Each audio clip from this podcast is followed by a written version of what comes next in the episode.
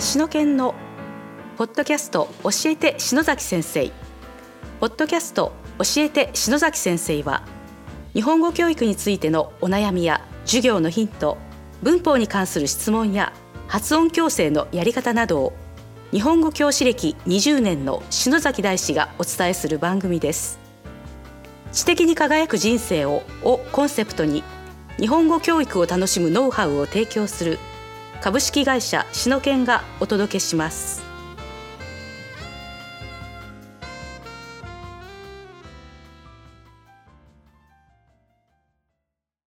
こんにちは、超かりんです。ポッドキャスト、シノケンの教えて篠崎先生。今日は第57回です。篠崎先生、よろしくお願いします。はい、よろしくお願いします。ね、まあ、早速行きましょうか。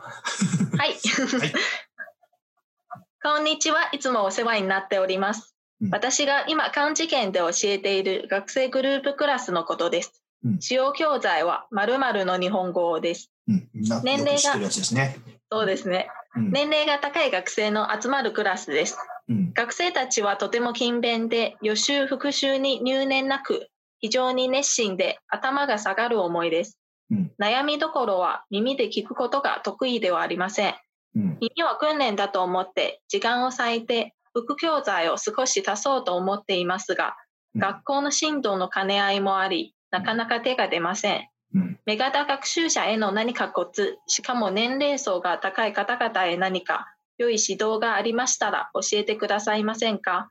なるほど、前回前のめりビデオを購入いたしました。大変楽しく拝聴させていただきました。うん、よろしくお願いします。です。なるほど。この方はあれですね、あの、現在、台湾にお住まいの、台湾で日本語教師をなさってらっしゃるはい。方なんですよね。うんうん。はい。あの、時々、えっ、と、ズームで、あの、話をするっていうか、まあ、私のセミナーに参加なさってる方、参加し、うんえーしたりすることもある方なんですね。はい。はい。これ、張さんどうだったらどうします？これ、ね、あの、教材が教材なので、これ初級ですよね。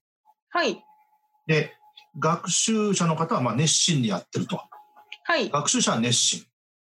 ね、だけど、まあ、聴解が苦手だと。はいでしょ？で、年齢が高いと。はいうん。まあ、こういうことですよね。はいこれ、張さんだったらどういうふうにする？宿題を出します。おどんな宿題？えっと年齢層が高いので多分インターネットを使った宿題とかは難しいんじゃないかなと思いますけど例えば、レトレコーディングした CD とかを渡して聞かせて、うん。練習問題を解かせるみたいな。宿題だったら大丈夫じゃないかなって思います。学習者も熱心なのでうん意外とうん宿題も受け入れてくれるんじゃないかなって思ってああ、なるほどね。なるほどね。うんうんうん。そうですね。熱心だから、ね、まあ、宿題やってくださいって言ったら、やってくれるかもしれないですよね。はい、うんうん。なるほど。で、これね、えっ、と、まあ、そもそもこのクラスの目標といいますか、目的といいますか、到達目標がないので、あの正しいか、まあ、正しいアドバイスになるかどうかはちょっとわかりませんけどもですね、はい。そもそもあの、聴解力って、特に年齢が高い方にとってはですね、なかなかやっぱ習得難しいんですよね、ですね。もともと。はい、うん。だって文法とか語彙っていうのは、まあ、覚えればなんとかなる。はい。でしょ？はい。で、読解も、まあもちろんそのレベルによっては難しいけれども、まあ目で見ながらですね、一応何書いてるのかとはまあ理解しながらこう前よ読み進めることはできますよね。はい。だけど聴解ばっかりは目に見えないものだし、慣れなければなりませんね。うん、慣れないといけないし、で、はい。しかも、あれですよね、その、聴解力っていうか、まあ、音の識別っていうのは割と子供のところに、子供の時に固まってしまうので、はい。その後にこう、自分の母語にない音を認識しようとすると、これも相当大変なんですよね。はいうん。だって、張さんも、あの、有声、日本語の有声音と無声音の聞き分けって、今でもちょっと微妙な微妙だよね。はい微妙だよね。調査ぐらいのレベルになっても、やっぱり、分かる音、分からない音、分かりにくい音ってのはやっぱあるわけでしょ？はい。どうしたって。我々私たち日本人だって英語の L と R だったら多分、ね、相当、相当勉強しないとわからないわけですよね。しかも年を取れば取るほど、なんかうん引き分けの能力も下がるっていう話まあは昔どこから。そうだよね。そもそも耳が遠くなるしね。そうですね。ねそうするとどうしたらいいと思う？へえ。どうしたらいいでしょう？うんこれね、あの、なかなかね、苦手なこととか嫌なことをこう続けるって、なかなか厳しいじゃない？そうですね。じゃあ楽しく聴解の練習をする方法とか、お例えば？私だったらアニメを見たりします。ああ、はいなるほどね。だけど、なかなか、だって聞く、聞く一辺倒で楽しくって、内容が分かれば楽しいじゃん。そうですね。分かんないんだよ。確かに。聞いても分かんないわけじゃん。特に初級だから。これ、これなかなかこれ厳しいと思うんですね。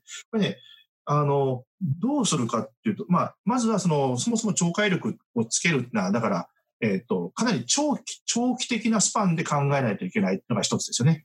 はい。うん、今日やって明日上手くなりましたっていうのはない。ないですね。ない。ね。うん。だから長期的にやらないといけない。だから、えっ、と、飽きないというか、あの、途中で諦めないようにしないといけない。はいそして。やっぱり楽しく続けられるっていうのがやっぱり一番いいですよね。はい。というふうに工夫をしないといけないわけだ。はい。もう一つは、それが一つ。もう一つはね、この、あの、読んで気になったのが、例えば、えー、耳は訓練だと思って時間を割いて副教材を少し足そうと思っていますが、学校の進度の兼ね合いもあり、なかなか手が出ません。それは、それはそうですよね。はい。だって、学校の学習スケジュールも、こう、割ときっちりきっちり、隙間なくこう入れてるわけだから、はい。それに、じゃあ、懲戒のタスクを入れましょうとすると、授業が、なんて言いますね、ぎゅうぎゅうになってしまうと言いますか、調整、調整とかしにくいですね。しにくくなりますよね。はい。うん。でそれで宿題にしするのも、まあ、それも一つの方法だけども、一人で懲戒の練習をするってなかなか厳しい。確かに。しかも家に帰ってもうん宿題があるっていうのは。ねねしかもそんなに得意じゃない分野でしょ？はい。うん。だからそれはね、発想を変えないといけなくて、だから懲戒の訓練を今既存のあのカリキュラムにこう追加しようとすると無理があるわけですよ。はいじゃ。なくて、普段の授業の中で、その、何気なく懲戒の要素をお？入れ込んでみる。はい教。科書をやりな、で、授業をしながらね。はい。うん具体的にはどんなことをしますか？例えば雑談。ああ、はい。うん。授業の中で、だって初級でしょ？初級って、特にこの、この方、日本人の方だから、まあ日本語で授業をこうしてると思うんですよね。だからした方がいいと思うんですよね。はい。せっかくの日本人なわけだから。でしょ？そしたら、日本語で雑談をして、ね、それで、その、相手の学生の方、学習の方のいろんなこう、趣味とか、はい。そのその人が好きなことをこう聞き出すわけですよ。はい。ね。で聞き出して、例えばその人に興味を持ってですね、例えば、あの、えっ、と、張さん、張さん好きな食べ物何なの好きな食べ物うん。果物とかは好きです。あ、果物、例えば？マンゴーとかライチとか。あ、え、ライチとか食べるんだ？結構台湾にいた時は食べたりしますけど日本に来てからはちょっと微妙に買えなくて。ねえあんまり日本のスーパー売ってないよね。はい。おー。でその時やっぱり台湾に帰ったら、もう、ライチをガーッと食べるわけ？もう家がたくさん用意して食べ放題状態で。いいね。はい。それは何？普通に、僕ライチとあんま食べたことないんだけど、普通にこう皮むいて食べるの感じ？それともなんかこう、サラダにするとか、料理するとか、なんかそういうのある普通に剥いて食べたりしますおーはいなるほど。なんか自分で料理作って食べたりとかある？毎日作ってるんですけど最近はちょっと唐揚げとかおお、結構たくさん作ったりしますだんだん別府に染まってるじゃないですか。いやで別府に染まってたら鶏天とか作るよ。うになれる鳥天か。そうか、そうか。まあね、やっぱり、あの、やっぱり鳥、あの、唐揚げとかやっぱり、好きなの？揚げ物が好きです太りますけどあ、そう。台湾の時にその揚げ物とか食べてました、あんまり食べてないような。あ、でも、チキンとかを食べたりしますね。ああ、なるほどね。こんな感じではい。雑談するわけよ。雑談はめっちゃ楽しいです。先生の皆様もぜひ。ね、で、まあ、これ、一応雑談だけども、学習者にすれば、これ日本語でコミュニケーションする練習なわけでしょ？はい。ね、そ当然聞かないといけないわけですよ。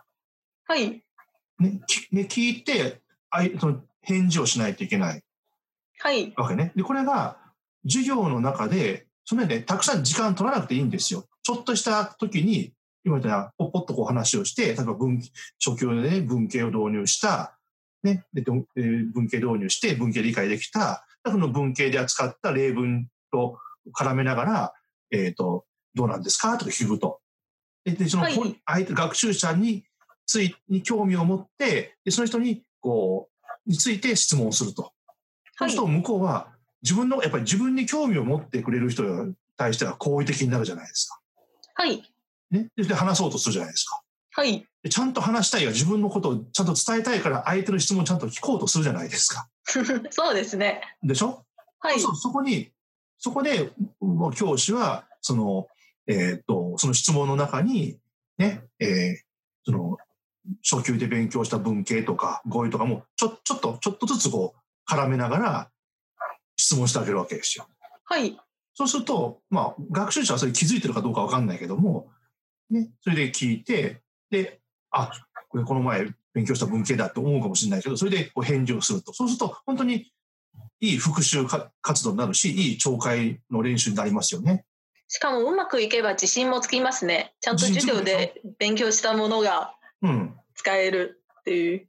でしょ？はい。ね。で、奇襲文系もそれはいい復習の機会になるわけだから、多分成績も上がるよね。はい。うん。で、聴解の訓練みたいな意識ないわけじゃん。そうですね。今私、張かりんさんと雑談したけど、その時に張さん、お今、聴解の訓練をしているって思ってた？いやいやいや、まさかそんな。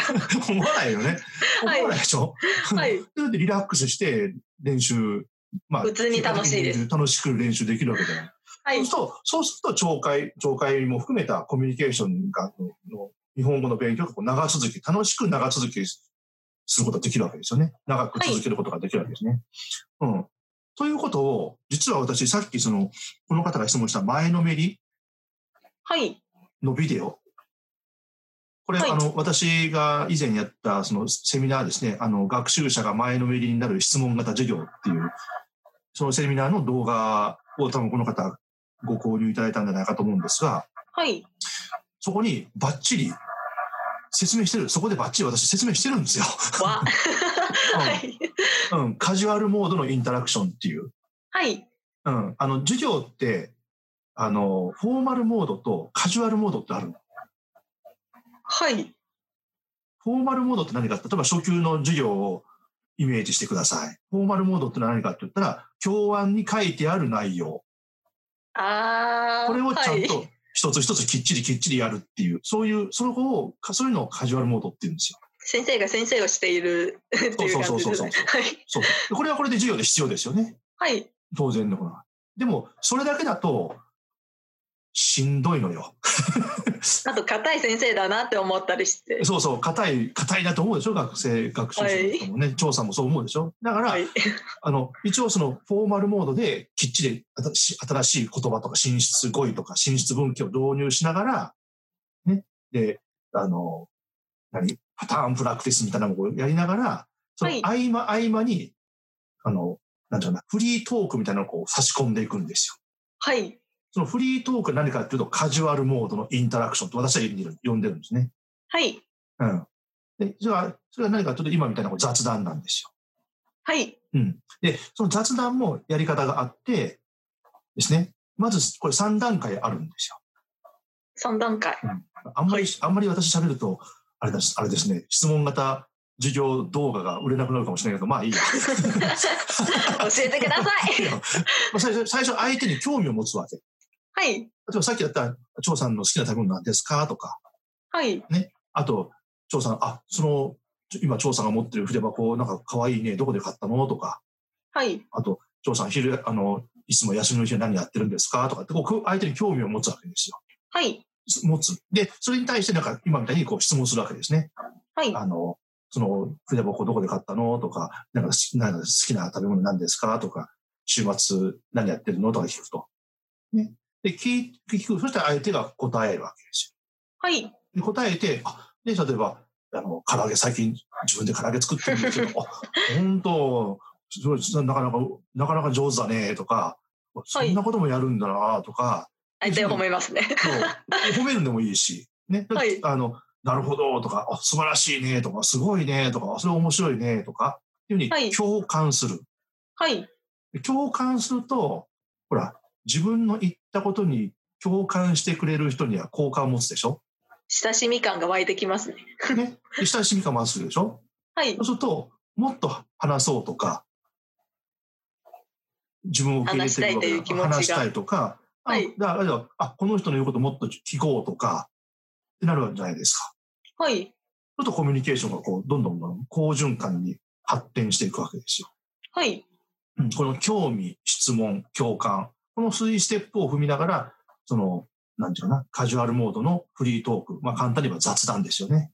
これをはい授業の中でこう、ちょこちょこちょこちょこ差し込んでいくと、と、それでリラックスするから、なんていうの、また今度フォーマルモードに戻った時にちゃんと勉強しようっても思えるし、できるし。特に台湾の場合は結構大事ですね、これは。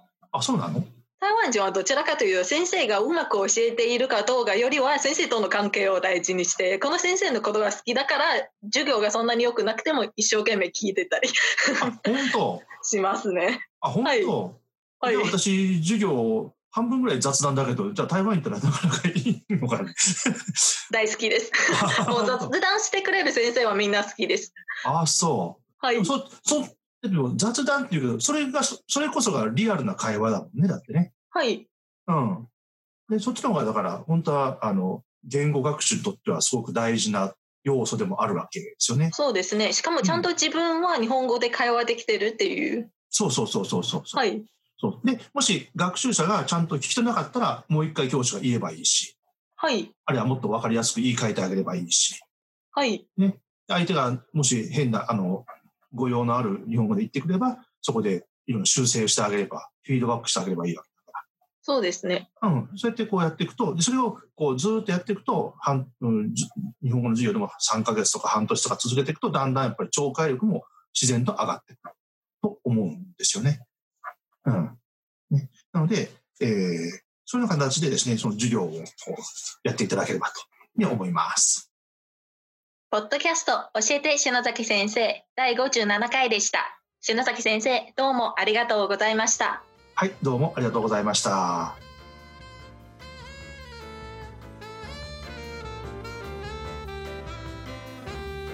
今日のポッドキャストはいかがでしたか？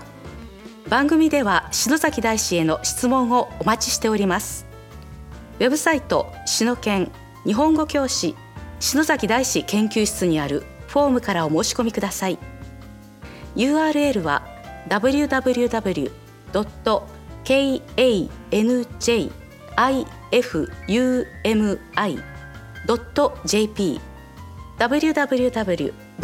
漢字ふみ .jp ですこの番組は提供株式会社篠研プロデュース篠崎大師番組協力コロランテナレーション太田由紀子によりお送りいたしました。